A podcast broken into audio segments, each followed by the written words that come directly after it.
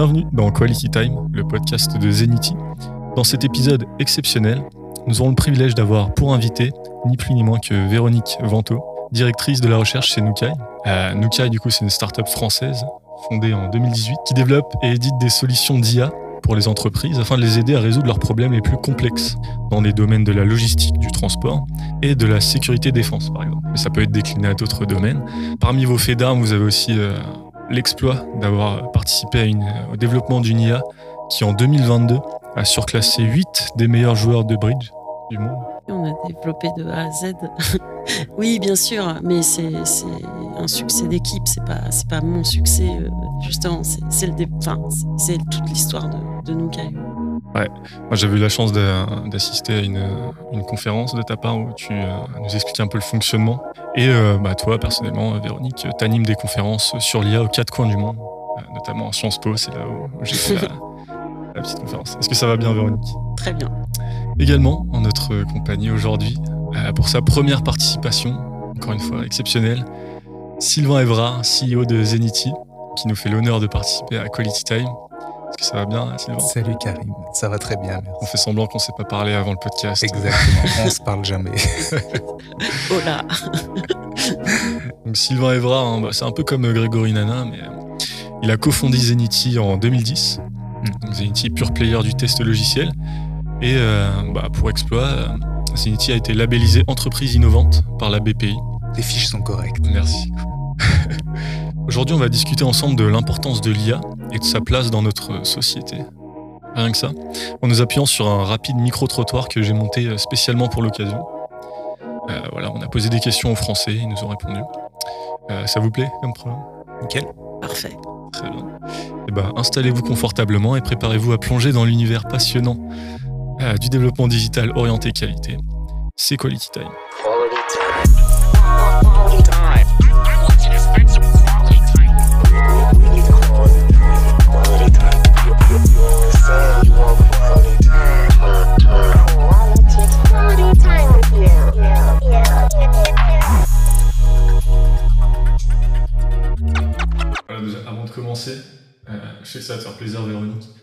Interdire le mot chat GPT pendant ce podcast. Il y aura un gage à la personne qui dit prononcer. Et si on dit chat GPT, ça passe Ah ouais, GPT.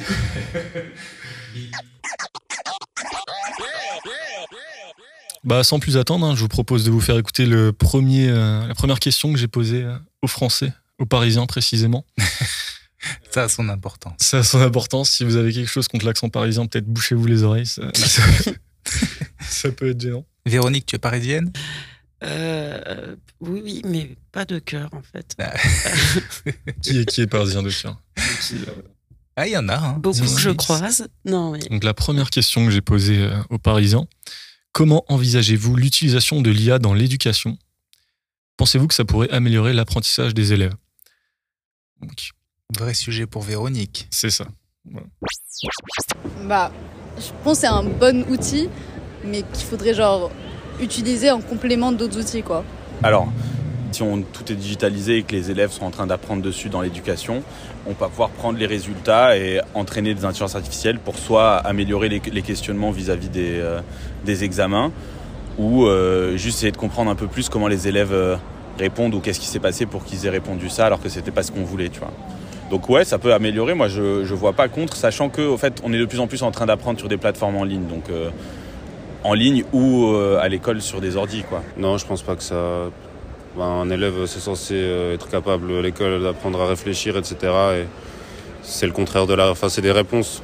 Donc, enfin, selon comment, si on a des parents qui savent pas parler français ou comme ça, ça peut peut-être être utile. Mais je pense pas que ce soit l'ambi. Enfin ouais, que l'école c'est justement là pour euh, créer des gens indépendants qui, ont, qui sont capables d'ailleurs de créer des intelligences artificielles par la suite pour les aider, mais pas, euh, pas d'en dépendre.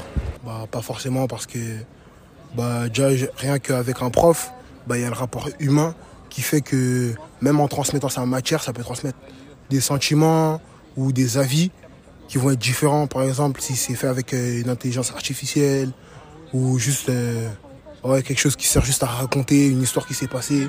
I feel like if students use it, it's a bit of a problem, right? Like they take shortcuts and they don't really uh, learn what they do. But I feel like there are definitely possibilities for like um, teachers to use it to improve the education system, like how they teach stuff. I think it's possible, but yeah, like if just students use it to, to like write essays, it's uh, it's a bit problematic. Oui, intelligemment, j'ai parcimonieusement quoi. Je sais pas si je suis homéopathiquement on va dire. Non mais parce que après euh, dans ces cas-là, euh, à quoi faire des études? Enfin, je veux dire. Euh, si tout est, je sais pas, moi, je, suis littéraire, j'ai fait des dissertations, j'ai écrit, je, lis, donc quand je vois des, bon, pas, pas, je peux pas jouer au vieux con, mais quand je vois des, jeunes qui ont 20 ans, qui, qui utilisent ChatGPT et qui, qui, sont, qui s'imaginent qu'ils ont inventé la lune, enfin, je veux dire, euh, je sais pas, moi, je, ah, peut-être que je suis un peu, un peu réac, je sais pas comment le dire, mais euh, je, je, reste, euh, non, mais c'est bien, mais je, je c'est du progrès, mais je reste euh, dubitatif, perplexe. Voilà. En tout cas, tout, tout ce qui est euh, rédaction, euh, ça m'affole un peu. Enfin, je vois avec ma fille, c'est. bon, elle était contente d'avoir fait un super texte, mais bon, la dyslexique, elle fait un peu de faute. J'étais un peu surpris que ce soit aussi bien tourné, mais bon, voilà, après. Voilà. Donc, est-ce que vous avez des réactions vis-à-vis -vis de ça? Beaucoup de choses qui ont été dites. Ouais, euh, beaucoup de choses et beaucoup de choses euh, bah, qui, qui font sens en fait. Mhm. Euh, après, il y a des positions. je vais, je vais pas tout reprendre, mais ce que j'ai particulièrement aimé, c'est la personne qui a dit eh bien non, parce que finalement, un prof, c'est un humain, il va arriver à faire passer des choses, à faire aimer des choses. J'ai beaucoup aimé ce passage. Et en fait, je suis entièrement d'accord avec le fait que c'est pas une IA qui va remplacer le prof mmh. ou les parents d'ailleurs, parce que quand on dit éducation, on pense tout de suite à l'école. Mmh. Euh, et ben après, moi, j'ai pas trop envie de, dire voilà, nous caille, nous mais il se trouve que euh, euh, on accélère énormément sur euh, les secteurs que tu as décrits, hein, donc les contrats, etc. Mais un petit peu comme le bridge, on a, on construit le futur de Nukai, non pas pour avoir des contrats très proches, mais sur des projets qui sont euh, en adéquation avec euh, AI for Good, etc. Et un de ces projets, donc, euh, me parle pas de, produits, de business, etc. Parce que ça, c'est, un petit peu, je te dis, comme le bridge, ça nous permet de faire des choses. C'est de, construire une série d'outils alors le premier, on l'a fait sur les maths en fait, pour arriver à faire en sorte que la première chose, c'est que les enfants, ça pourrait être aussi des adultes, s'amusent. C'est la base en fait. Mmh. Et je suis désolée, mais moi, en France, je me suis jamais amusée à l'école, ni oh. dans mes études, ni, ni, même en maternelle. Donc cette composante en fait euh, de dire comment on peut faire pour faire quelque chose de marrant, euh, un petit peu, je prends toujours cet exemple, hein, les lionceaux, ils jouent, mais ils jouent pour apprendre à, grandir. Et donc, euh, c'est pas qu'un projet dans ma tête, hein, je pourrais le, développer, mais l'idée, c'est absolument pas de dire, bah voilà, maintenant, euh, au revoir les maths, plus la peine de les faire à l'école. C'est juste de dire, bah voilà, il y a cet outil, ça peut être en classe, pour justement euh, arriver à faire en sorte que bah, les instits, etc., puissent avoir cet outil d'aide. Donc, c'est une aide pour les enfants, c'est une aide pour les instits. Mais là, ça nécessite d'avoir des techniques où il va s'établir un dialogue.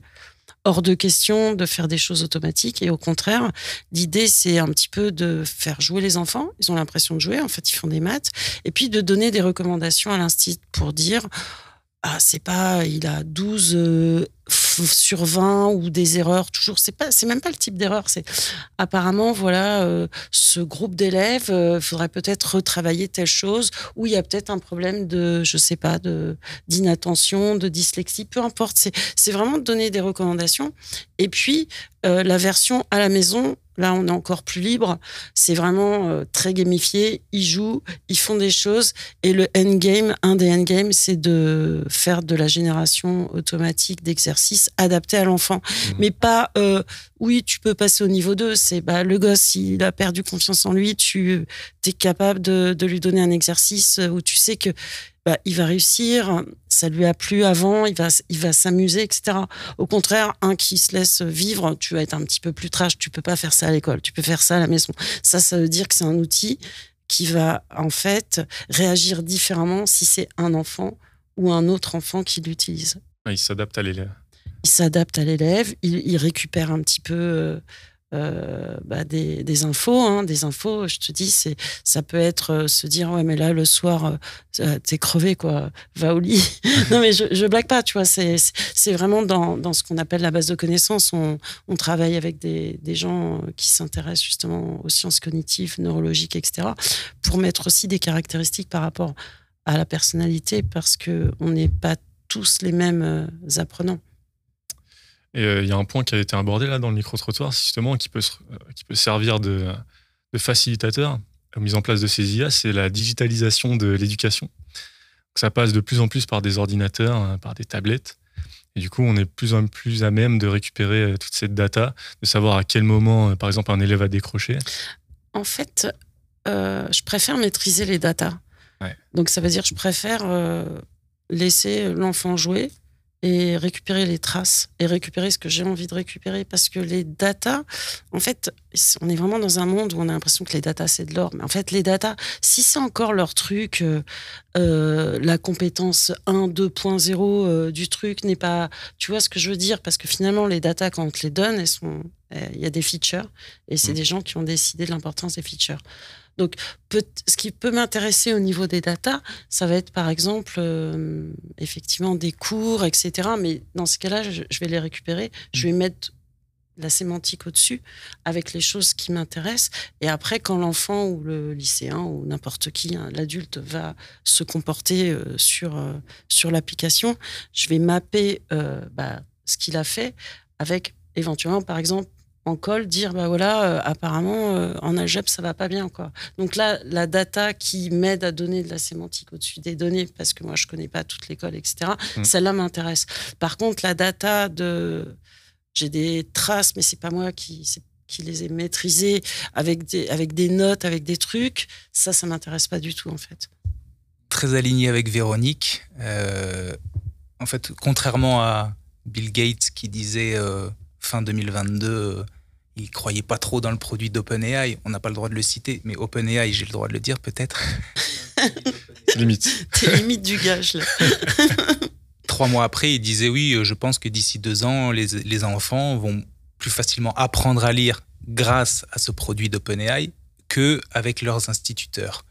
Euh, je suis pas aligné du tout avec cela et je suis très en phase et à la fois fan euh, de l'approche de Nukai de dire il y a cette collaboration homme-machine, homme-intelligence artificielle et de se dire on prend pas un flot de data euh, qui va dans tous les sens et on passe beaucoup de temps euh, très énergivore à essayer de parser tout ça pour en déduire une logique en particulier d'ailleurs sur l'apprentissage, mais plutôt de se dire il y a et je l'avais écrit dans un des articles qu'on a publié sur notre blog, il y a un coach. Alors nous, on fait du test, on fait de la qualité logicielle, mais il y a, le testeur demain va être le coach de l'IA, tout comme un professeur est le coach d'une intelligence artificielle pour l'aider à capter l'info, à l'orienter. Et c'est en cela où le, je pense, par rapport à ce que tu disais, que le futur de l'IA, c'est quelque chose de polymorphe. Je pense que la, grosse valeur ajoutée d'une IA qui couple, et on en parlera plus longuement, mais qui couple les deux les deux fondements de l'IA, enfin en tout cas les deux écoles de pensée qui malheureusement s'opposent et que fort heureusement Nukai arrive à concilier, euh, bah, c'est d'avoir cet espace polymorphe qui s'adapte. Et les, enfants, et c'est la, la valeur ajoutée d'un humain, c'est de se dire, euh, j'ai 28 élèves devant moi, les 28 n'apprennent pas de la même manière et on n'est pas forcément. Euh, il y a des choses à redire. Je veux dire, la, méthode globale et syllabique, euh, qui aujourd'hui, j'ai une fille qui a 8 ans, euh, elle est passée par cette méthode-là. Il y, a, du bon et du moins bon. Il y en a qui ne rentrent pas dans ce travers-là. Et un professeur, il est capable de le déceler et de proposer autre chose ou une approche plus. plus lente, en tout cas plus progressive. Et je pense que le, bienfait d'une IA qui arrive à capter des symboles, des signaux et à proposer une adaptation personnel à chacun, je pense que c'est cela qui ne doit pas nous faire peur. On ne doit pas opposer l'homme et j'aime bien la personne qui dit je suis un peu réacte parce que je dis non euh, à, tout prix. Je pense qu'il ne faut pas non plus s'enfermer dans un modèle de pensée. Il y a du bon et du moins bon, il ne faut pas être manichéen. Mais je pense que concevoir l'IA, y compris dans un sujet sensible comme l'éducation nationale, comme étant une aide, un assistant, euh, qui va apporter de l'aide au professeur et vice-versa. L'IA peut aussi demander elle-même de l'aide euh, en sens inverse. C'est ça que je trouve intéressant dans, dans l'approche que Nukai a et qu'on peut imaginer du futur de, de l'IA. Euh, Si je peux, tu as entièrement raison. Je pense que tu parles mieux de Nukai que moi, donc merci, merci. Mais euh, je rajouterais une chose, c'est que quand tu poses ce genre de questions aux gens, Mhm. forcément, euh, IA, c'est quoi? C'est ce dont ils entendent parler. euh, c'est, ça peut être ça. Avant, c'était autre chose, d'accord? Donc, en fait, c'est comme si je disais à, à quelqu'un, tiens, qu'est-ce que tu dirais euh, si euh, euh, dans la rue euh, ou je sais pas quoi, il passe il- tant de voitures. C'est bien ou pas bien? Et en fait, la personne, voiture, pour elle, c'est une petite voiture électrique. Pour une autre, c'est une Ferrari. Pour une autre, tu, tu vois, sauf que là, il y a consensus parce que pff, il y a de la com, euh, etc. Donc, eux, leur réponse, c'est est-ce que le, votre, euh, ce qu'on vous montre de l'IA peut être intéressant pour l'éducation? Mhm. Et c'est normal. Moi, si on me pose des questions sur un domaine que je connais moins, je vais soit je vais pas dire non non l'IA je connais pas. J'ai l'impression de le connaître et moi je connais pas l'IA. De- Déjà moi, je suis pas une gourou de l'IA, je connais des petits bouts. Et mais là effectivement, je suis obligée de, me dire oui mais qu'est-ce que c'est l'IA dans la tête des gens? Donc ils t'ont répondu à euh, les IA génératives. Est-ce que c'est intéressant pour l'éducation? Et ils ont pas tort. Une partie m'a répondu ça, mais d'autres personnes étaient un peu plus euh, cultivées sur le sujet. Je sais pas si tu te souviens, il y a une des personnes qui répond justement et qui décrit quasiment euh, mot pour mot euh, la solution dont on parlait là, de détecter euh, les manquements, par exemple, de certains élèves, les lacunes, et de se baser justement sur ce travail de l'IA pour aider le professeur. Ouais, ça c'est ça c'est la personne qui a compris qu'en fait il y a une partie apprentissage. Euh, quel que ce soit symbolique ou numérique, tout à fait. Non, j'ai pas dit tout le monde, mais ce que je veux te Ouais. dire, c'est que moi, je peux pas, euh, je, je peux pas m'indigner alors que je fais de l'IA qu'une personne dise non, mais l'IA c'est pas bon pour les gosses, quoi, parce que c'est sa vision. C'est juste là où je mettais un, Ouais. un petit bémol. Je rajouterais une dernière chose, c'est quand on parle d'IA hybride, en fait, euh, le- la plus grande forme n'est pas de mettre des méthodes euh, différentes ensemble, c'est que l'humain, il fait partie de, de l'hybride. Et en général, euh, la collaboration homme-machine, c'est toujours vu comme euh, bah, l'humain qui utilise la machine, d'accord Et là, en fait, euh, le truc est vraiment différent chez, chez nous, dans ce qu'on fait, c'est que la machine, elle se sert de l'humain. Donc, elle va récupérer des choses, elle va lui passer, c'est un vrai dialogue. Et c'est en ça que, par exemple, sur l'éducation, on va pas imposer, on va proposer et on va récupérer euh, ce que pensent euh, bah, soit les parents, les instituts, etc., et le réinjecter. Donc euh, là, on a vraiment un vrai système hybride où il y a une, double collaboration. Et dans ces cas-là, bah, je pense que bah, des humains, des experts peuvent euh, vraiment euh, faire en sorte qu'un produit, euh, entre guillemets, une appli, soit, soit vraiment très très bien pour, pour les enfants. Moi, ça m'a fait penser à deux choses, du coup. Déjà, est-ce qu'on s'aventurerait entre, amateurs d'IA à définir l'IA dans le sens général? Pour vous, qu'est-ce que c'est l'IA Quand j'arrive dans la rue et que je pose ma question en mentionnant l'IA, qu'est-ce qu'il faudrait comprendre? Parce que là, entre tous les courants de pensée, avant on parlait de, de, de, de deep learning, de machine learning, on parlait que de ça. Maintenant, on dit juste euh, euh, intelligence artificielle générative ou conversationnelle. On parle de LLM, euh, large language model.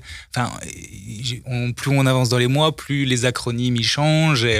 Mais je pense que de manière générale, ce qui est regroupé, parce que intelligence artificielle, c'est un- terme générique, c'est une grande famille qui regroupe plein de choses à l'intérieur. Et malheureusement, effectivement, en tant que un peu amateur d'IA, euh, peu euh, savent décliner euh, les catégories à l'intérieur, euh, ce qu'ils peuvent traiter, enfin ce que chaque catégorie peut ou non traiter. Mais de manière générale, je pense que pour le, français moyen, intelligence artificielle égale euh, un logiciel qui est capable de traiter un grand nombre de données et de s'adapter et de donner le change euh, dans une sorte de version numérique de l'humain. Je pense que l'intelligence artificielle, vue par le français moyen, ça devrait ressembler à quelque chose comme ça la capacité à analyser les données. Parce que je, Ouais. je pense que tout le sujet, il est là. hein, Mm. C'est que le, le cerveau humain, il est capable d'analyser des raisonnements, il est capable d'apprendre. Et, euh, et euh, Véronique, que j'ai écouté encore ce matin en venant en voiture euh, dans une autre émission, voilà, il y a des échanges entre humains et l'humain apprend de l'humain. Et c'est ça qui est important. Dans notre phénomène d'apprentissage, on ne nous a pas donné... un tas de lettres, de mots, et on s'est dit, tiens, je te donne tout ça maintenant, essaye d'apprendre à lire. Débrouille-toi, ouais. débrouille-toi, voilà. il, y a, il y a une forme de mimétisme, parce que depuis, euh, depuis les, les, enfants, leur plus jeune âge, ils, observent leurs parents, et ils imitent leurs parents, et ils apprennent de cet apprentissage-là, mais dans la durée, c'est pas quelque chose qui est instantané, et le cerveau humain, il est pas... Enfin, la, la les créations de, de neurones et de connexions euh, synaptiques, elle se fait pas comme ça, ça prend du temps. Et la différence, c'est que oui, l'intelligence artificielle, non, elle ne récupère pas des infos, mais elle a ses capacités à traiter rapidement une information. Et surtout, je pense, là où ça peut être salvateur plus tard dans le futur, c'est qu'elle est capable de trouver des corrélations, là où pour le cerveau humain, c'est très compliqué de trouver des corrélations. En matière de santé, de médecine, J'écoutais à la fois euh, euh, un psychologue généticien, j'écoutais euh, une spécialiste des opérations du genou qui utilise dans une approche très collaborative, mais dans une version plus robotisée, moins logicielle de l'intelligence artificielle pour opérer le genou. Où j'écoutais un, un, oncologue qui parlait de, de l'analyse de tous les, les, les protéines, et il y en a des milliards, pour voir quelles sont celles qui, dans une forme de, de jumelage, de duplicité, pouvaient ou non euh, engendrer une probabilité d'avoir un cancer. Bon, c'est des capacités analytiques où, euh, pour un cerveau humain, c'est très compliqué. Maintenant, quand on se met plusieurs spécialistes dans, la, dans, une même pièce, on peut aboutir à des résultats, mais pas dans un temps aussi rapide. Donc c'est là où euh, il y a besoin, selon moi, et on revient à ce qu'on disait précédemment, il y a des experts qui ont une connaissance et qui peuvent orienter ou aider on dit une intelligence artificielle, mais un logiciel, un algorithme à analyser un peu plus finement, de façon plus précise, à détecter des corrélations, à associer des probabilités. Et c'est cette euh, corrélation-là qui est intéressante parce que, euh, euh, gardons de vue, j'aime ce terme frugal que tu utilises, Véronique, dans certaines de tes, de tes interviews, mais voilà, on est dans un monde aujourd'hui, on ne va pas le nier, on est dans un, dans un monde avec différentes problématiques écologiques, climatiques.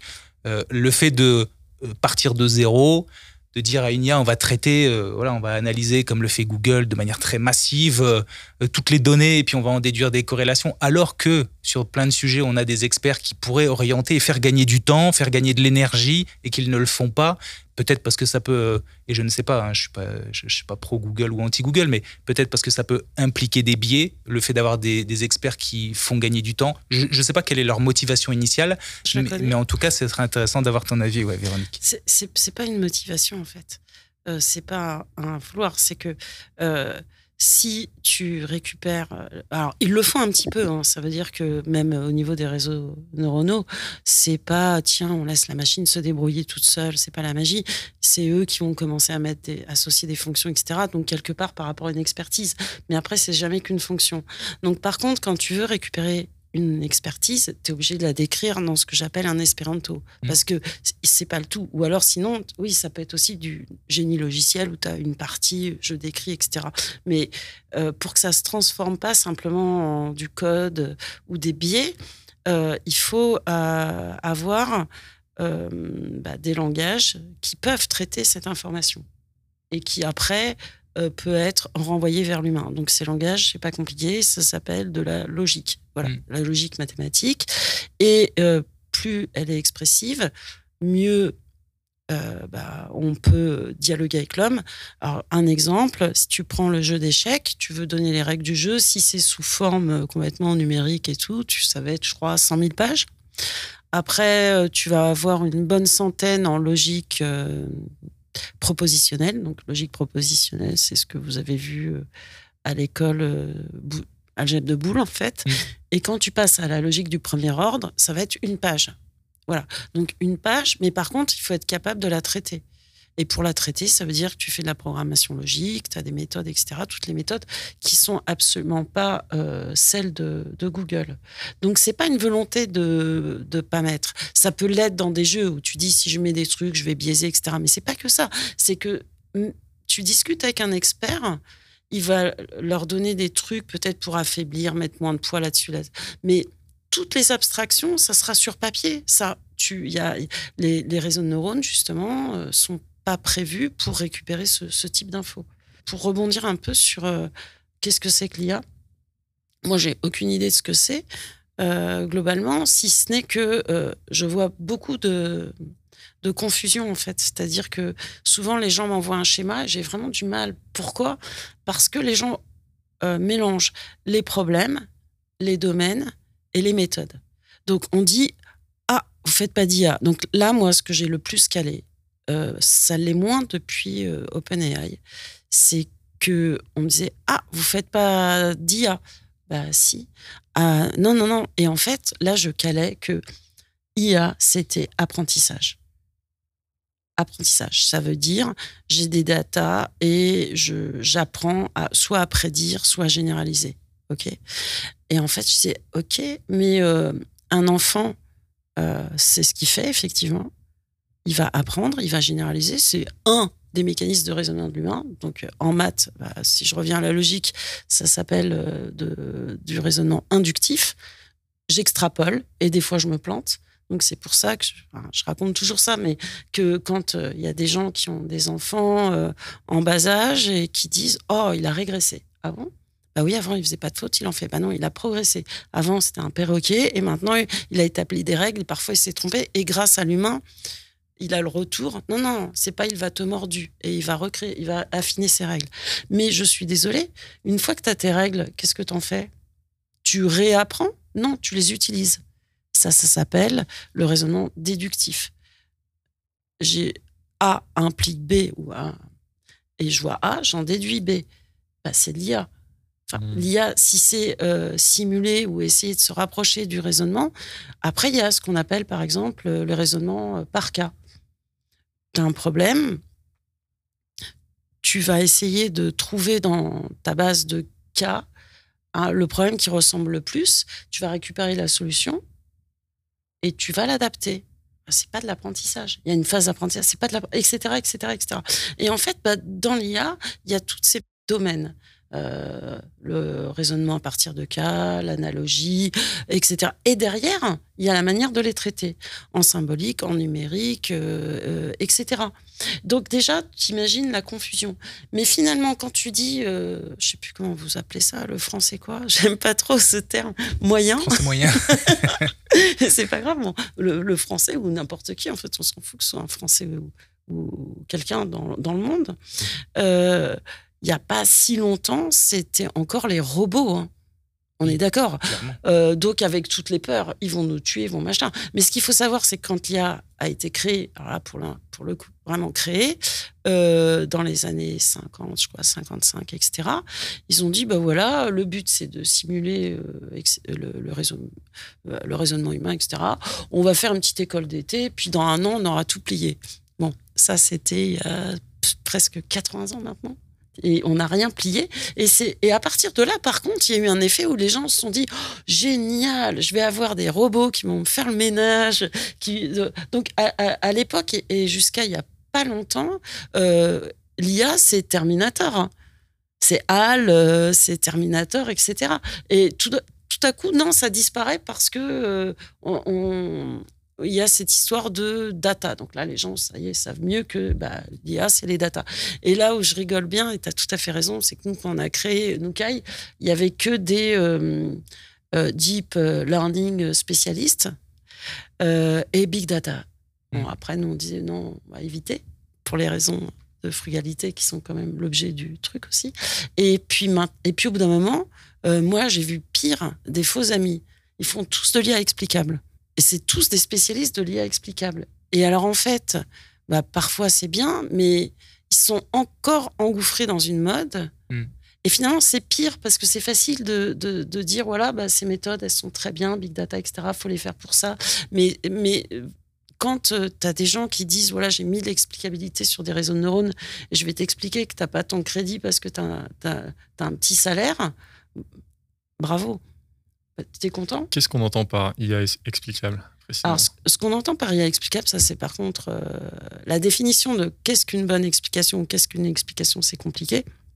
Mais par contre, IA explicable, c'est euh, une IA dont les sorties, par exemple les prises de décision, euh, vont être associées à une explication. Alors là où ça devient compliqué, c'est est-ce que j'explique comment mon algo fonctionne? Est-ce que j'explique pourquoi la machine a pris la décision ou est-ce que euh, je et puis à qui je m'adresse? Parce que là, tu nous poses des questions. Si tu nous avais dit, bah voilà, euh, euh, mes auditeurs ont entre 5 et 7 ans, tu, on t'aurait pas répondu de la même manière. Mm. Voilà, bah, c'est pareil pour l'irrexplicable, il faut, il faut un petit peu. Voilà. Mais, mais on entend, alors tu entends des trucs white box, black box et tout, Mm. parce qu'on aime bien les termes comme ça. Mais l'idée, c'est vraiment de, de donner des explications, mais parfois c'est très pipeau, quoi. Mais pour rebondir là-dessus, Karim, euh, pas sur l'explicabilité, euh, je pense que, en- enfin, en tout cas, moi personnellement, je, je, je pense, je suis convaincu euh, que le, ça reste quelque chose qui est important d'avoir dans le, le développement et le futur des IA, euh, puisque après, ça peut répondre à une crainte, mais le, le fait de ne plus maîtriser. Euh, on a ouvert la boîte de Pandore, on a créé un monstre et on ne sait plus le gérer. Je pense que ce côté explicabilité, euh, euh, pourra se rapprocher des problématiques autour de l'éthique, parce que c'est un vrai sujet, l'éthique dans, le, dans le domaine de l'intelligence artificielle. Et à partir du moment où il y a une explicabilité, c'est qu'on, on- quelque part, on ne peut plus faire tout et n'importe quoi avec de l'intelligence artificielle. Et si je prends un exemple pour être très concret, parce que j'ai discuté de ça avec un, avec un constructeur de voitures, euh, et je, je ressors cet exemple régulièrement, donc euh, pardon de radoter pour ceux qui l'ont déjà lu ou entendu ailleurs, mais euh, face à, un- à une situation d'un accident qui est inévitable, on a deux choix. En tout cas, le, le- le logiciel d'assistance à la conduite a deux choix. Soit on s'emplafonne dans le camion qui arrive en face de nous et on tue, on sait qu'on va tuer le conducteur de la voiture, le client. Soit on arrive à le déceler et on fait une embardée, mais les capteurs ont décelé que sur le côté de la route, dans l'abribus, il y avait trois enfants et qu'on allait donc tuer trois enfants.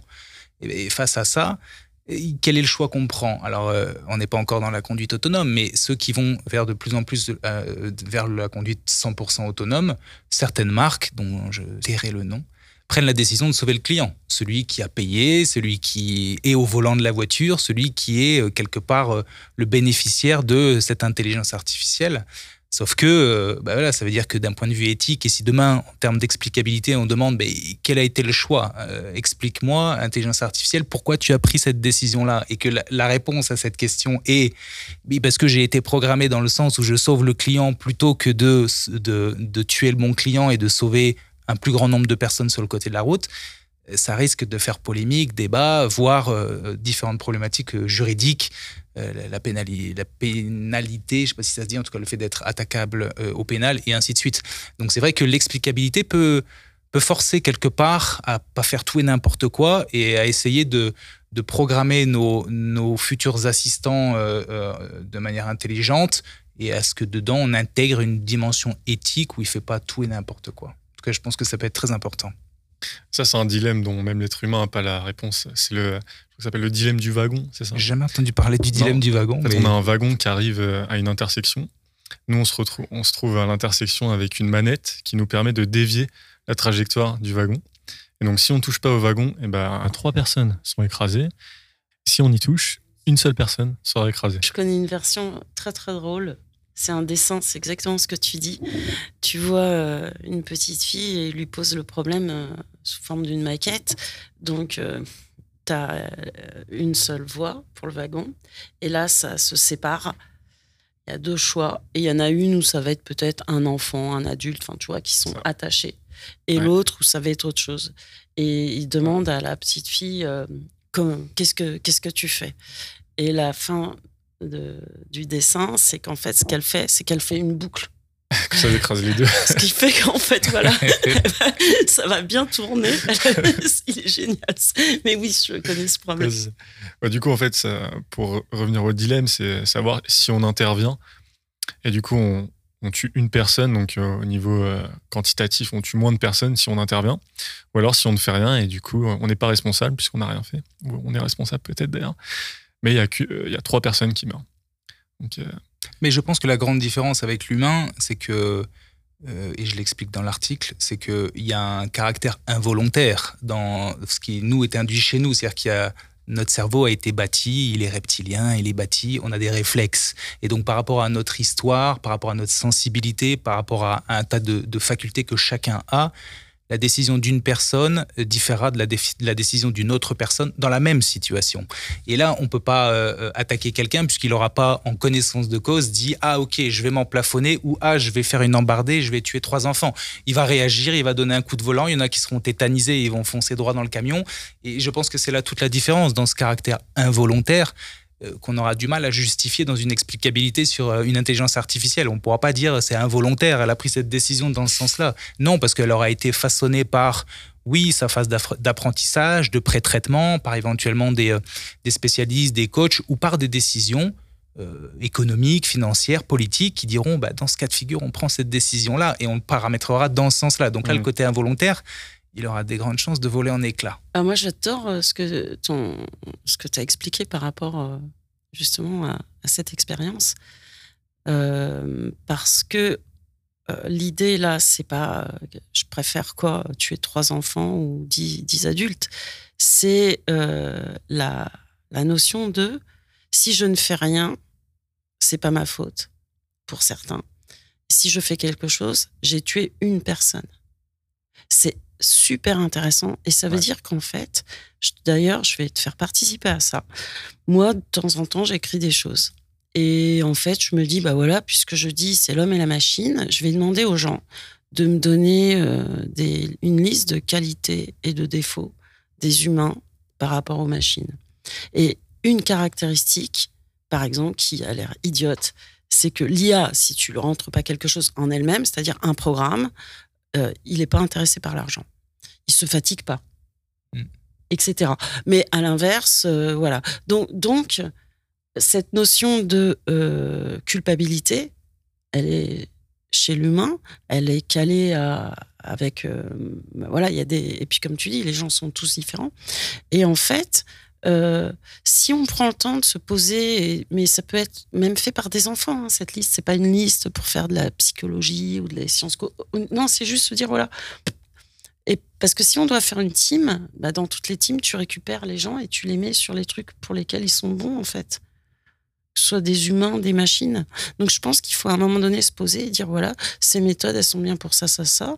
Euh, la machine, elle a telle euh, qualité par rapport à l'humain, mais l'humain, il a encore beaucoup, beaucoup de, de beaucoup de force, enfin de, de, potentiel que les IA sont très très loin d'avoir. Donc, bah, on les prend et après on, après on discute.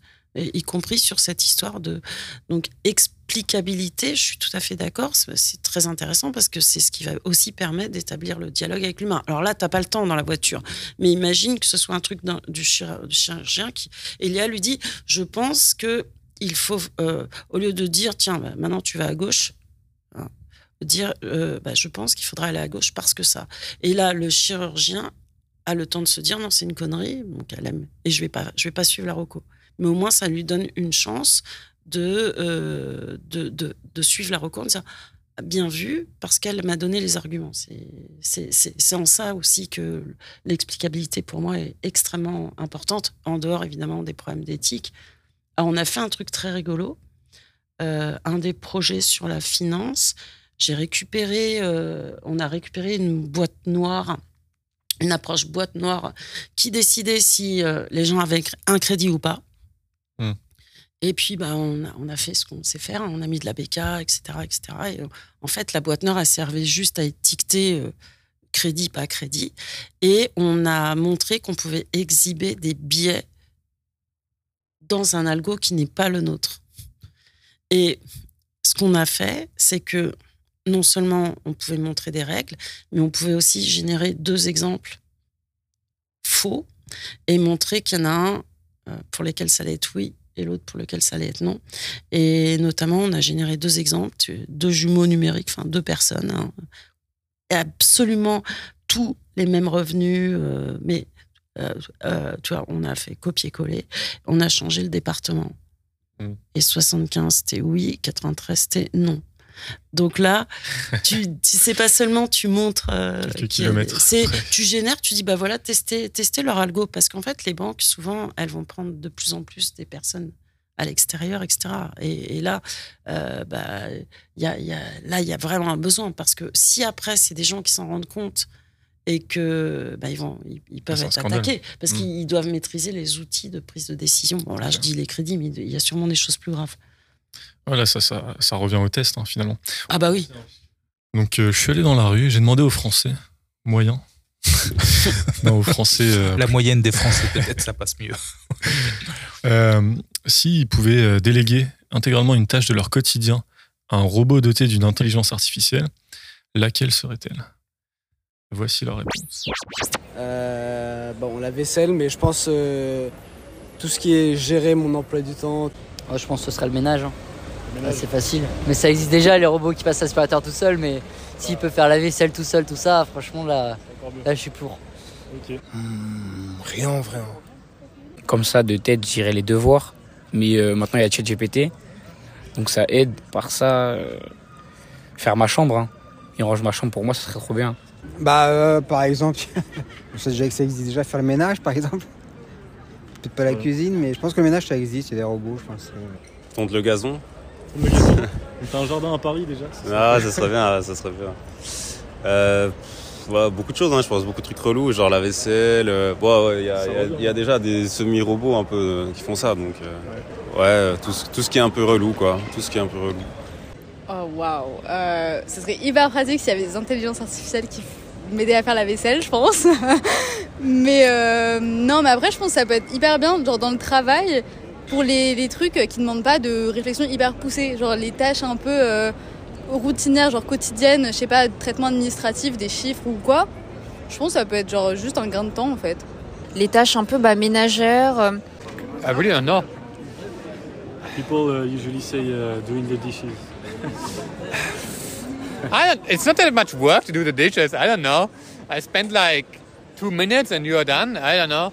I really have no idea. Maybe like doing the laundry, that takes a bit longer. Bah, après, ça existe déjà, mais euh, faire le ménage, passer l'aspirateur par exemple.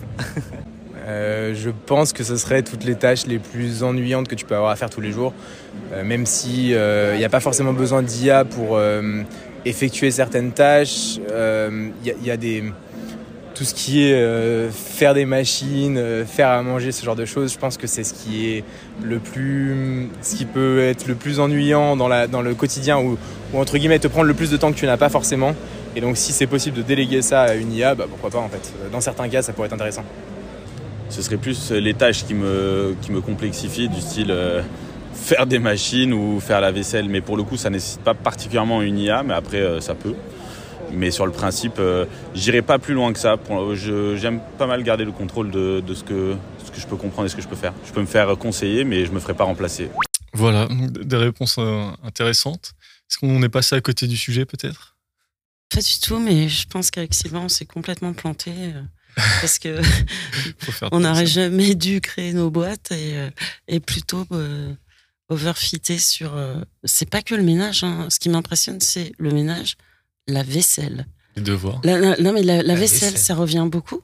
Et en fait, c'est très rigolo parce qu'il y a quand même des lave-vaisselle, etc. Et là, on revient au, mythe du robot ménager, quoi. Mm. Euh, et par contre, ce que j'ai beaucoup aimé, c'est que ils mettent bien l'IA à leur place.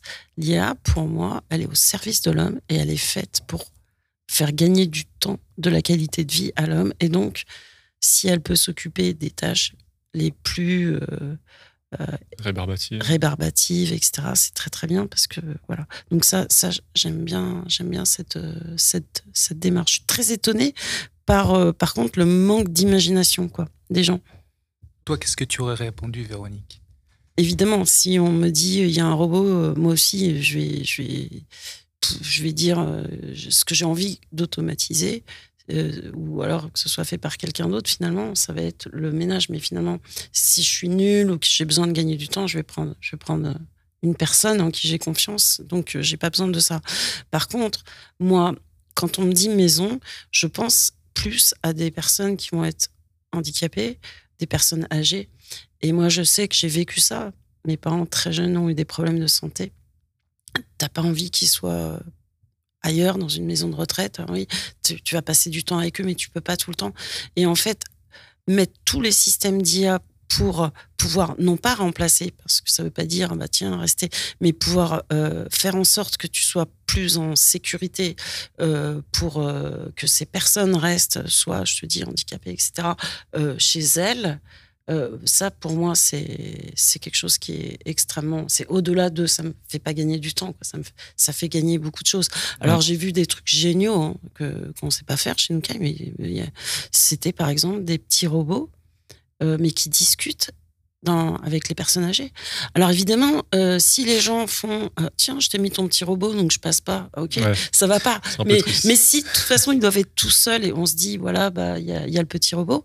Et puis surtout, bah, ça peut être euh, de la détection. Et là, je vois vraiment beaucoup de pistes en domotique sur l'utilisation de l'IA, notamment euh, pour essayer de gérer des, ce qu'on appelle euh, la, des données hétérogènes. Tu vas avoir des capteurs, température, tu vas avoir des mouvements, tu vas avoir ci, etc. Bah, tu mets une béca au-dessus, tu fais interagir, et puis là, tu vas lancer une petite alarme. Alors, ça peut être euh, euh, aux, médecins, aux enfants, etc., en disant il y a une suspicion de début d'AVC ou de surchauffe, etc., etc. Voilà, c'est ça que j'imagine, qui est pas tant de la science-fiction, mais c'est je, je pense que des, des techniques d'IA couplées avec euh, toutes sortes de, tu vois, des capteurs, de des petits robots, etc., pour faire en sorte que bah, chez soi, ce soit un, lieu plus sûr pour, pour les personnes fragiles. C'est ça mon rêve. Plus sûr ou plus agréable. C'est vrai que du coup, les gens vont euh, instinctivement vers des tâches un peu euh, manuelles et euh, un peu des basses tâches, alors que justement, c'est euh, toute la réflexion de l'IA qui est intéressante. Je sais pas, je serais allé vers, par exemple, de l'optimisation fiscale, enfin, des choses un peu. On te voit venir. J'ai pas pensé à celle-là. On va aller en prison. fait baisser mes impôts, je sais pas. Euh, fait travailler mon argent, des choses comme ça. Toi, tu ferais quoi, du coup, Sylvain? Ben, moi, je trouve ça aussi très intéressant et j'ai rigolé comme Véronique. On peut en déduire que le Parisien n'a pas de lave-vaisselle et ne connaît pas, pas la place, pas ou Roborock euh, pour faire le- l'aspirateur, le, ménage. Euh, non, moi, je. Alors peut-être que comme euh, tu le disais précédemment, peut-être c'était biaisé, c'est-à-dire que la question, il y avait, euh, un, je sais plus, un robot qui était doté d'une intelligence artificielle, donc les gens se sont imaginés euh, Terminator avec un tablier, et se disant qu'est-ce qu'il peut faire. en fait. Non, moi j'avais plus une réflexion autour de.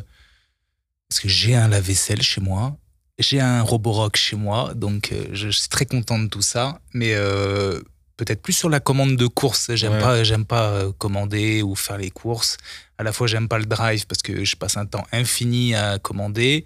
Alors oui, on peut sauvegarder des, des listes, mais après on mange toujours la même chose. Donc euh, ça, je trouve ça très ennuyeux et très rébarbatif. Et euh, d'avoir une couche logicielle qui vient proposer de la diversité, ramener des fruits et légumes commandés pour toi ou, ou coupler ça avec des recettes et donc de se dire bah voilà là j'ai commandé pour faire telle et telle recette alors lui il va pas le faire mais peut-être toi tu as un Cookéo enfin je, je cite des marques mais quelque chose qui te permet de cuisiner Oui, j'avoue que dans mes tâches du quotidien là euh, comme ça à chaud j'aurais plutôt répondu un truc dans le genre là Ouais, c'est pas mal. Et puis récupérer peut-être tes déficiences en vitamines, en nutriments. et, et puis- après on peut aller plus loin hein, c'est clair Ah, mais, mais ça c'est ouais, non, mais ça c'est génial et en plus c'est faisable.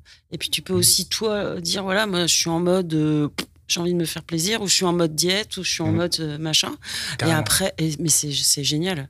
Mm. C'est et puis euh, cette idée de dire euh, bah, j'essaye de te faire goûter d'autres trucs parce que j'ai croisé. euh, alors là, c'est toutes les histoires aussi encore de, de sémantique. T'es pas au niveau du produit, mais tu sais qu'une poire, c'est un, fruit, tu sais, etc. Et puis toi, tu, vas donner des retours. Alors, il faut que ce genre d'IA, elle soit vraiment euh, chez la personne. Que la Oui. personne soit convaincue que l'IA, elle est là pour l'aider et Mm. pas pour aller lui vendre des matelas quand elle a commandé Ouais, un lit. Voilà, ça, c'est hyper important.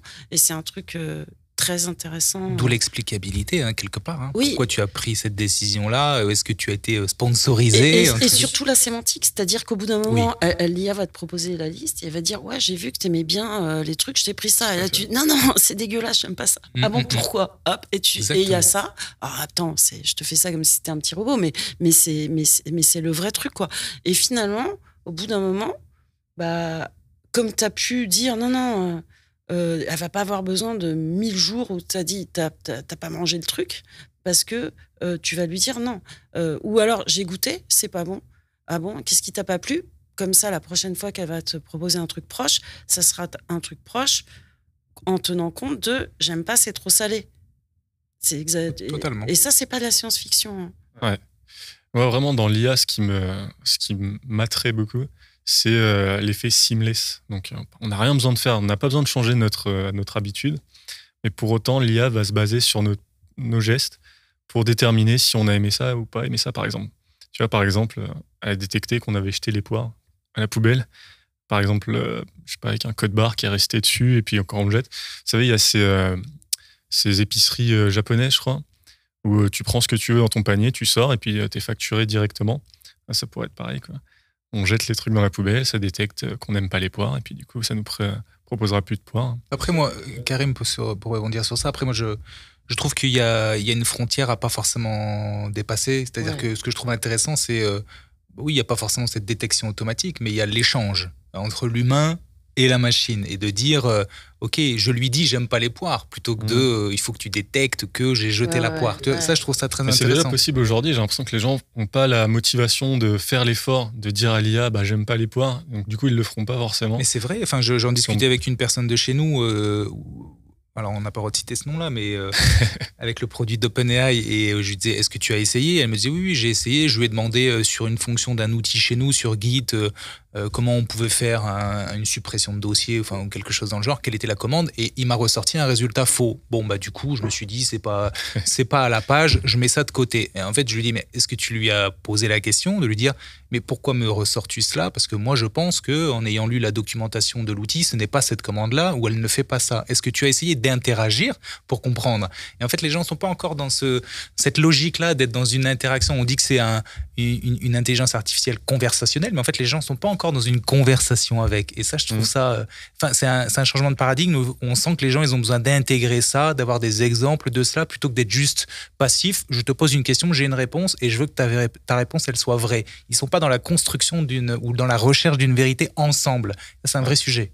Je suis mais vraiment entièrement d'accord, mais je pense que si on fait ce genre de choses, c'est vraiment un changement de, mentalité. Alors, pourquoi est-ce que euh, à la fin, je regarde une série et je vais pas dire j'aime, j'aime pas, etc.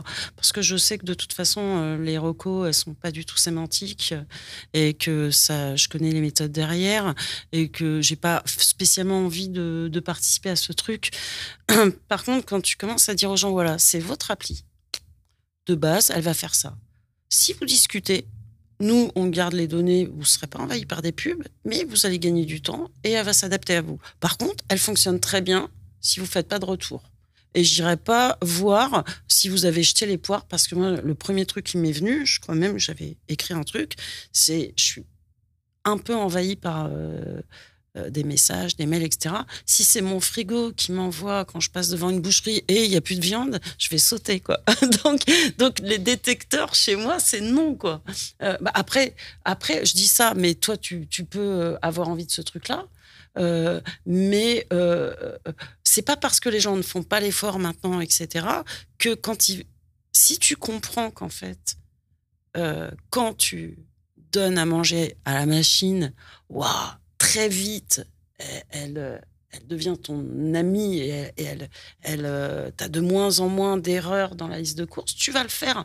Pourquoi on le fait pas? Parce qu'on a zéro retour. ils sont contents, ils ont des datas, j'ai cliqué sur j'aime ou j'aime pas. Donc c'est, si tu fais ça, ben, c'est un, projet aussi que quelque part euh, on essaye de monter dans, le retail tes histoires de euh, de trucs euh, japonais. Ça va venir en France. Et euh, comment tu fais euh, pour aider le, la personne qui se retrouve dans un truc où il n'y a pas d'humain, pour l'aider à, à, faire ses courses? Et comment tu remplis les rayons? C'est-à-dire comment très vite, sans attendre un an, tu peux donner des recommandations en disant voilà, vous avez un nombre limité de produits. Maintenant, ici, apparemment, c'est une population plutôt jeune, donc arrêter avec les, je sais pas, les trucs pour dentier, ça occupe de la place pour rien. C'est pas, tu vois, ça c'est une sémantique. C'est pas, c'est pas parce que globalement sur toute la France ça, ça, marche bien qu'il faut, qu'il faut le mettre dans, dans telle zone. Donc c'est intéressant encore. on va passer à la troisième et dernière question. C'est quels pourraient être les avantages d'une société où de nombreux emplois sont automatisés par l'intelligence artificielle? Et voici leur réponse.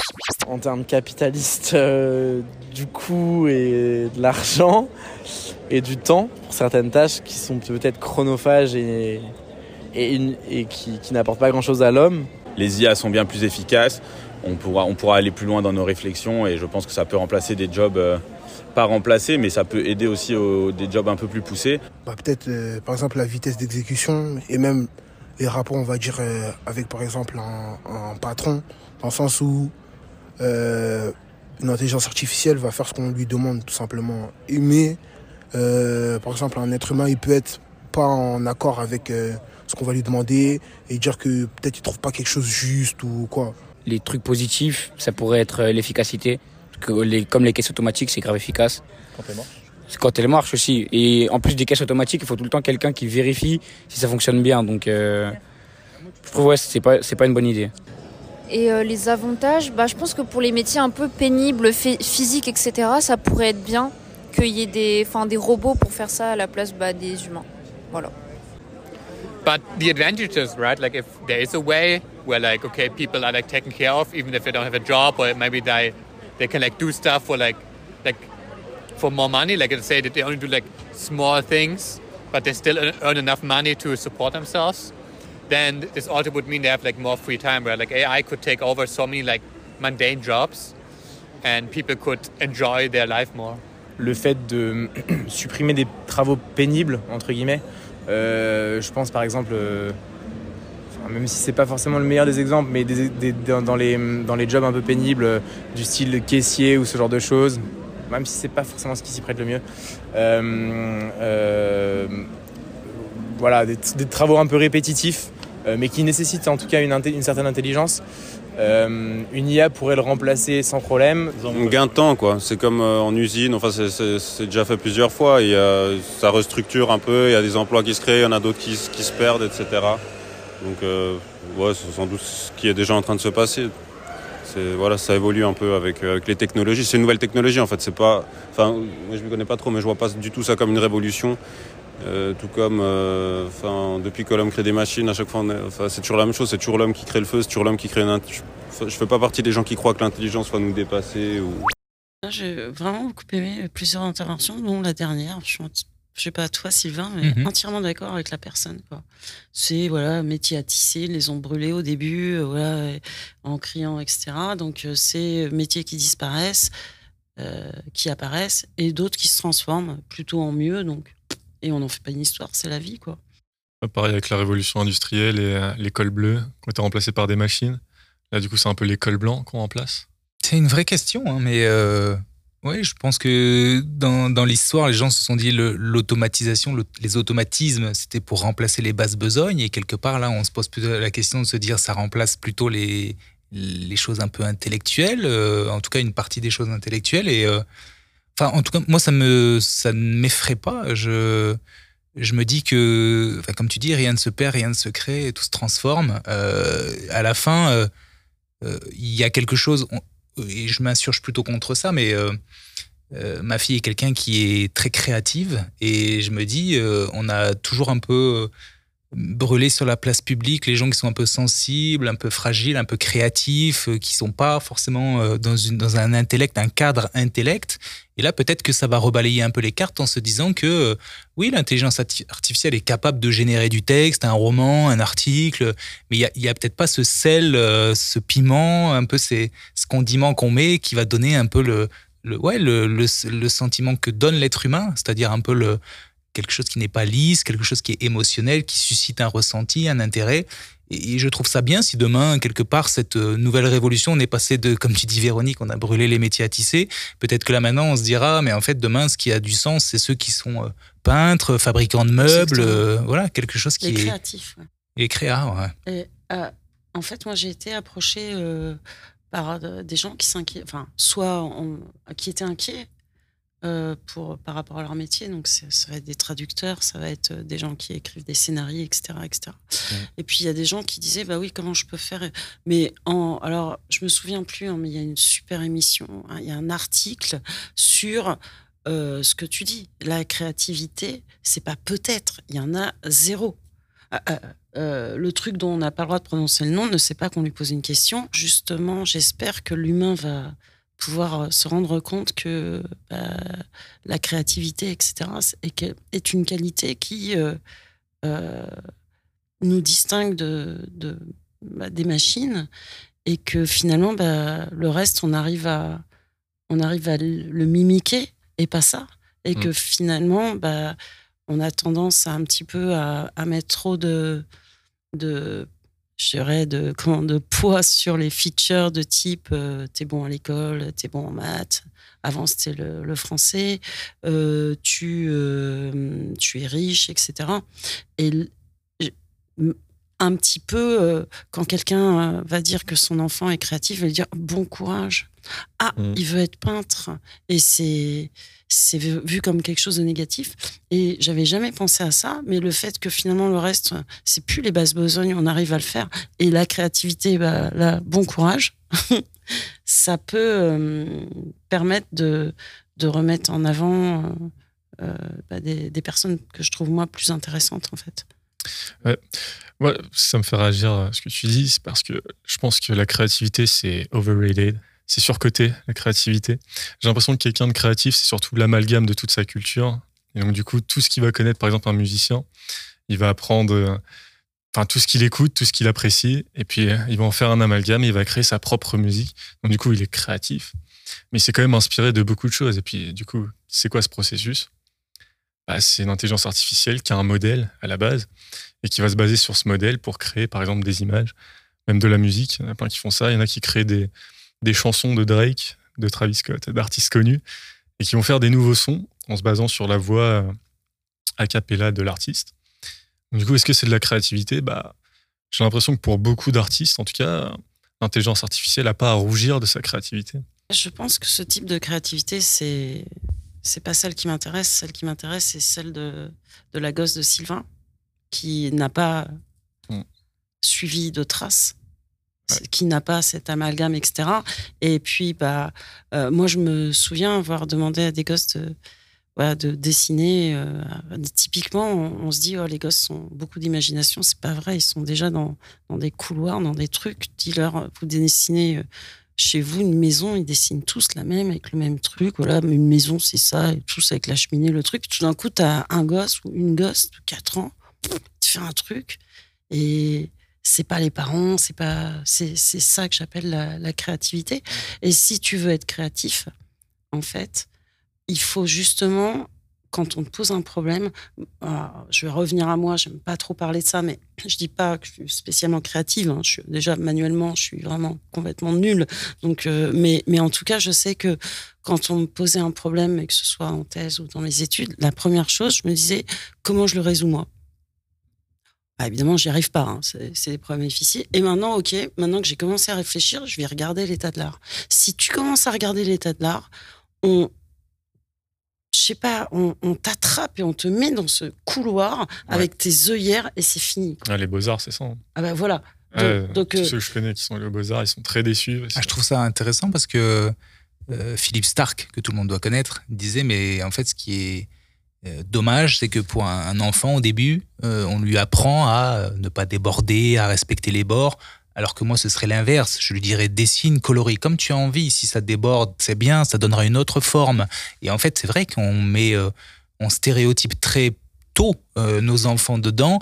Et, là où je ne suis pas totalement d'accord avec toi, Karim, c'est que après, il y a peut-être une part d'hérité, d'inné, chose qu'on maîtrise pas. Et à nouveau, je, renverrai ou on mettra le lien de ce, psychologue généticien qui est interviewé par Mathieu Stéphanie dans Génération Do It Yourself et qui parle un peu de, de ces aspects euh, hérités génétiques euh, qui prédisposent à un peu plus de logique, un peu plus de créativité. Bon, il peut, y avoir pour euh, y citer hein, peut-être 10-15% de, de personnes ou d'explications de situations une, origine génétique. Mais mis à part cette partie-là, ma fille est créative sans qu'elle ait été guidée dedans. C'est-à-dire que Là, ce que tu donnes comme étant, est-ce que c'est une créativité, est-ce que c'est une vraie création de, plagier, même si le mot est peut-être un petit peu fort, mais de, euh, tout comme fait Midjourney, par exemple, d'extraire des bouts d'images ou des bouts de musique pour recréer une nouvelle musique. Bon, aujourd'hui, en tout cas, ça a été statué comme étant pas une enfreinte au copyright. On, il considère aujourd'hui que comme on prend que des petits bouts et qu'on recrée une nouvelle œuvre, c'est une nouvelle œuvre, ça n'a pas été plagié. C'est un vrai sujet à débat selon moi, mais si on va dans dans le sens de ta question, c'est à la base, celui qui est créatif, c'est Drake que tu cites. C'est pas celui qui a pris des bouts de Drake ou de Travis Scott et peut-être que Drake a copié quelqu'un d'autre. mais il faudrait revenir à l'origine. Mais en fait, c'est celui qui a créé à l'origine qui est créatif. Après, les autres, ils s'inspirent ils évoluent hein, dans un monde où ils essayent de, euh, ouais, comme dirait Véronique, de mimiquer, de reproduire, d'améliorer, de modifier. Mais il n'empêche que selon moi, il y a une vraie créativité non influencée qui est celui qui va dès le départ. euh, oui, peut-être hériter de sa culture et de ses gènes, mais en tout cas se, se lancer dans une voie où on l'attend pas. Et je pense que la créativité, elle est là. Et quand ma fille dessine, oui, j'aime bien dessiner, mais non, je l'ai pas guidée dans certaines voies. Et des fois, je, je vois ce qu'elle fait. Et moi, je suis bluffé, en tout cas par ce qu'elle fait. Et tant mieux, euh, je pense qu'il n'y a rien de plus beau pour un papa que d'être bluffé par sa fille. Donc après, oui, euh, je pense qu'il y a une vraie valeur derrière tout ça. Et, et tant mieux si, comme disait Véronique, on a, et si on n'y a pas réfléchi, de toute façon, on prend du temps, mais d'un point de vue sociétal, s'il y a une forme d'inversion et de se dire que, euh, oui, la vie est faite de cycles. On a eu un cycle très euh, maths, logique, intellect. Et si demain, le nouveau cycle, parce qu'on est passé par l'IA qui est capable de, reproduire beaucoup plus facilement et plus rapidement des logiques maths, euh, logiques et ainsi de suite, et que demain la créa, il ne sait pas le reproduire, et qu'on a un avènement de ceux qui étaient créa, qui étaient mis sur le côté ou regardés euh, de travers, et que ces personnes-là deviennent ce qu'il faut être, non, je ne pense pas qu'il y ait un effet surcoté de la créa, comme tu disais. Je pense qu'il y a, il y a un effet surcoté de ceux qui se disent créatifs, mais Voilà. ceux qui sont réellement créatifs. ah, T'as c'est pas compris mon propos. Bah, c'est cool, je vais pouvoir préciser du coup ce que je disais. C'est pas ta petite euh, fille que je voulais critiquer. Au contraire. Et puis d'ailleurs, ça s'appelle l'art naïf. hein. C'était pas du tout péjoratif, c'est vraiment un vrai courant de l'art. Ah, je croyais que tu parlais de, du, tu sais, euh, la- le douanier Rousseau, euh, vraiment. Je sais pas, moi, je bah, connais ça l'art s'appelle naïf. l'art naïf. Enfin, Ouais, c'est ça. ça. Je disais non, c'est pas ça. Ah, c'est pas Parce ça. que- Non, mais ce Bah, que moi, je connais le que- facteur cheval, peut-être que vous connaissez si vous Oui, êtes allé à côté de. Lyon. Et en plus, j'y suis qui a allée. fait J'ai vu palais, son là. truc, il est complètement fou, quoi. Il colle des C'est trucs. ça. Non, non, mais du coup, lui, il n'a pas été inspiré. Enfin, il est inspiré euh, très euh, subtilement par les journaux qu'il voyait des quatre coins du monde, et puis il a créé son, son palais, son Ouais, ouais. palais idéal. Et tu, tu le, tu le visites, c'est un truc, c'est marrant. On dirait Mais que c'est fait par un enfant d'ailleurs. Je pense que ta fille pourrait faire ça a- sans problème. Il y a un truc super intéressant dans, dans l'article qu'il faudrait que je retrouve parce que c'est c'est nul de parler d'un article, pas se souvenir. C'est que la personne disait, mais de toute façon, euh, moi, imaginons que ce soit exactement le- les mêmes résultats. Si je sais que derrière, il y a un humain euh, qui a pensé, qui a passé des heures, qui a sué, qui est, etc., quelque part, c'est ça que j'achète. Et le Ouais. fait de savoir qu'il n'y a pas des, euh, je sais pas quoi, euh, que les, les choses sont pas venues justement de, de quelque chose de vivant, du- voire d'une souffrance, ça me laisse froid, ça ne m'intéresse plus. C'est hyper intéressant ça. Aux Beaux-Arts, ce qu'ils apprennent en priorité, c'est d'apprendre à faire le texte à côté de l'œuvre pour expliquer comment ils ont galéré à faire cette ben œuvre, voilà. leur inspiration, tout ça. Et là, tu vas dire, j'ai appuyé sur trois boutons, j'ai changé les paramètres, j'ai mis red dans mon prompt et voilà mon œuvre. Mais Super. euh, moi, j'aime bien la musique. Je pense que c'est un bon exemple de ça. C'est que la musique, tu l'écoutes, soit ça te plaît, soit ça te plaît pas. Mais au final, tu t'en fous que la- l'artiste, il est passé euh, 10 heures dessus ou qu'il ait passé 20 minutes et que ça lui soit venu directement, comme Gorillaz qui a pris un preset euh, d'un de ses synthétiseurs pour faire un de ses plus grands tubes. Du coup, ça lui a pris peut-être 3 minutes de faire le son et c'est un tube planétaire. Tout le monde a apprécié. Je parle pas de ça. Donc je pense que là, je parle pas du temps, mais, la je- créativité. je- je- mais ces trois minutes, tu peux quand même te projeter pour dire que ça a été trois minutes euh, exaltantes. Mhm. euh, où il s'est dit putain je tiens un truc je m'en fous de la durée je suis pas là Euh, alors moi je suis la première hein. plus les gens font les choses vite plus je trouve que c'est plutôt pas mal hein. je, je fais pas l'apologie de, euh, du dur labeur mais en, gros tu les as ces trois minutes c'est c'est le gars il waouh, tu peux les imaginer Et Oui, puis je pense que c'est le côté générateur d'émotions. Je pense que la ça. définition de l'art, c'est ça. Est-ce que ça te suscite une émotion ou pas? Et autant je suis bluffé par. euh, J'ai essayé, hein, mid-journée, je me suis exercé dessus et je trouve ça dingue. euh, le prompt, il te ressort des choses. Et... Mais je pense que si je prends un peu de recul, au- aucune de ces productions ne m'a suscité une émotion, ne m'a bouleversé, ne m'a transporté. Et je pense que c'est là toute la différence. On est capable de faire quelque chose, mais la différence entre un tableau, un tableau ou autre, une œuvre d'art, tu as sué ou pas, ou quelque chose où tu essayes de comprendre et tu te dis, mais en fait, lui, c'est trois minutes, peut-être tout le monde l'aurait mis à côté, mais lui, il a eu la lucidité de se dire, mais ce truc-là, il y a un truc générateur d'émotion. Je vais le garder, et puis hop, ça génère de l'émotion. Et je pense que c'est là la définition, l'émotion, ce qu'on n'arrivera de toute façon jamais à faire faire à une IA, générer de l'émotion, ça va être très compliqué, où on va, même si après on pourrait faire des débats physiologiques, une émotion, c'est une impulsion électrique dans le cerveau, bon, bah peut-être on peut trouver. Oui, peut-être, c'est vrai, mais euh, ce sera très difficile en tout cas pour une IA. Voilà. Juste pour conclure, du coup, c'est c'est pas le, c'est le gros des artistes moi que je critique et de leur créativité entre guillemets qui en fait euh, se réapproprient juste des concepts qui existent déjà. Mais effectivement, il y a une frange des, des artistes qui, eux, sont créatifs.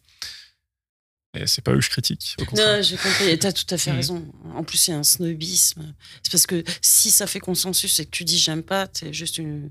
Oui. une- Ouais. Tu connais rien, Tu ça. connais rien. Moi, alors, quand on commence à, à me mettre là, je fais, ok, je- tu m'expliques? Ouais, ok. Bah non, j'aime pas. Et ça, on peut pas t'attaquer sur ça.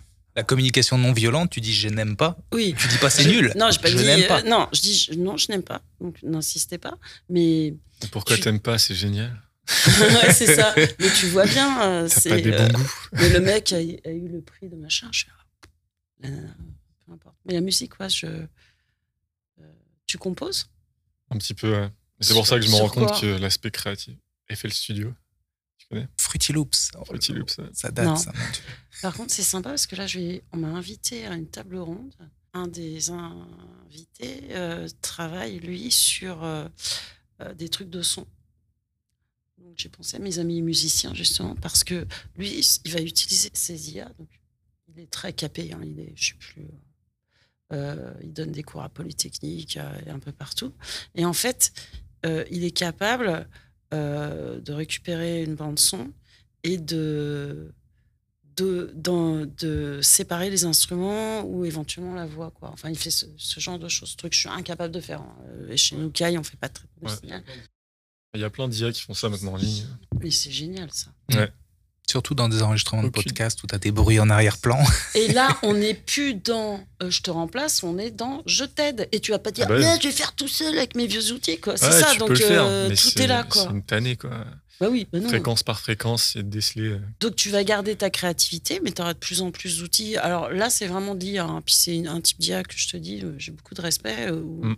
je, très utile, etc. Traitement du signal, reconnaissance de la parole, ce genre de choses. Et c'est très proche de la musique. En plus, moi, j'ai vu des tests où ce que la musique, en fait, tu dis, ouais, créativité, c'est c'est pas mal de maths. hein. Godel, Escher, Bach, La théorie musicale, vraiment. les Les, gammes. les patterns, les machins, les ça. trucs. euh. Si on n'a pas abordé tous les sujets, on fera un épisode 2 chez toi. On Chez viendra avec moi. le matos, on vient chez toi. Eh ben, je vous remercie d'avoir participé. Je pense qu'on va conclure euh, sur cette euh, question. Le débat euh, s'est envolé vers la fin. C'était agréable, j'ai bien aimé. Euh, bah, Véronique, encore une fois, merci de ta participation au podcast. C'est un vrai honneur de te recevoir. Tu es notre première invitée extérieure. Hmm. Si Oh, merci. on allait directement dans le premium. N'importe quoi. C'est- Euh, J'espère que tu as passé un bon moment. euh, plus que ça, ouais, vraiment. Euh, échanger avec tous les deux, c'était génial. J'ai l'impression qu'on était euh, comme des potes en train de parler. ça, on euh, discute. Et j'ai adoré, quoi. Ah, Et cool. Je reviendrai euh, pour aussi Zenity, et puis j'espère que vous viendrez chez. Avec Ils sont presque aussi fous que moi, donc il va y avoir du boulot. Mais ils vont vous adorer, quoi. Ah, vraiment. Cool. Euh, Sylvain, toi aussi, bah, merci de nous avoir honoré de ta présence aussi. Ce premier épisode, j'espère qu'il y en aura d'autres en ta présence. Oui, il y en aura d'autres qui arrivent. Ça ajoute de la valeur au podcast, c'est cool. Et euh, bah voilà, je vous remercie tous les deux encore une fois. Et puis euh, je vous souhaite bonne continuation dans vos projets personnels. Au revoir. Au revoir, micro. Au revoir. J'adore.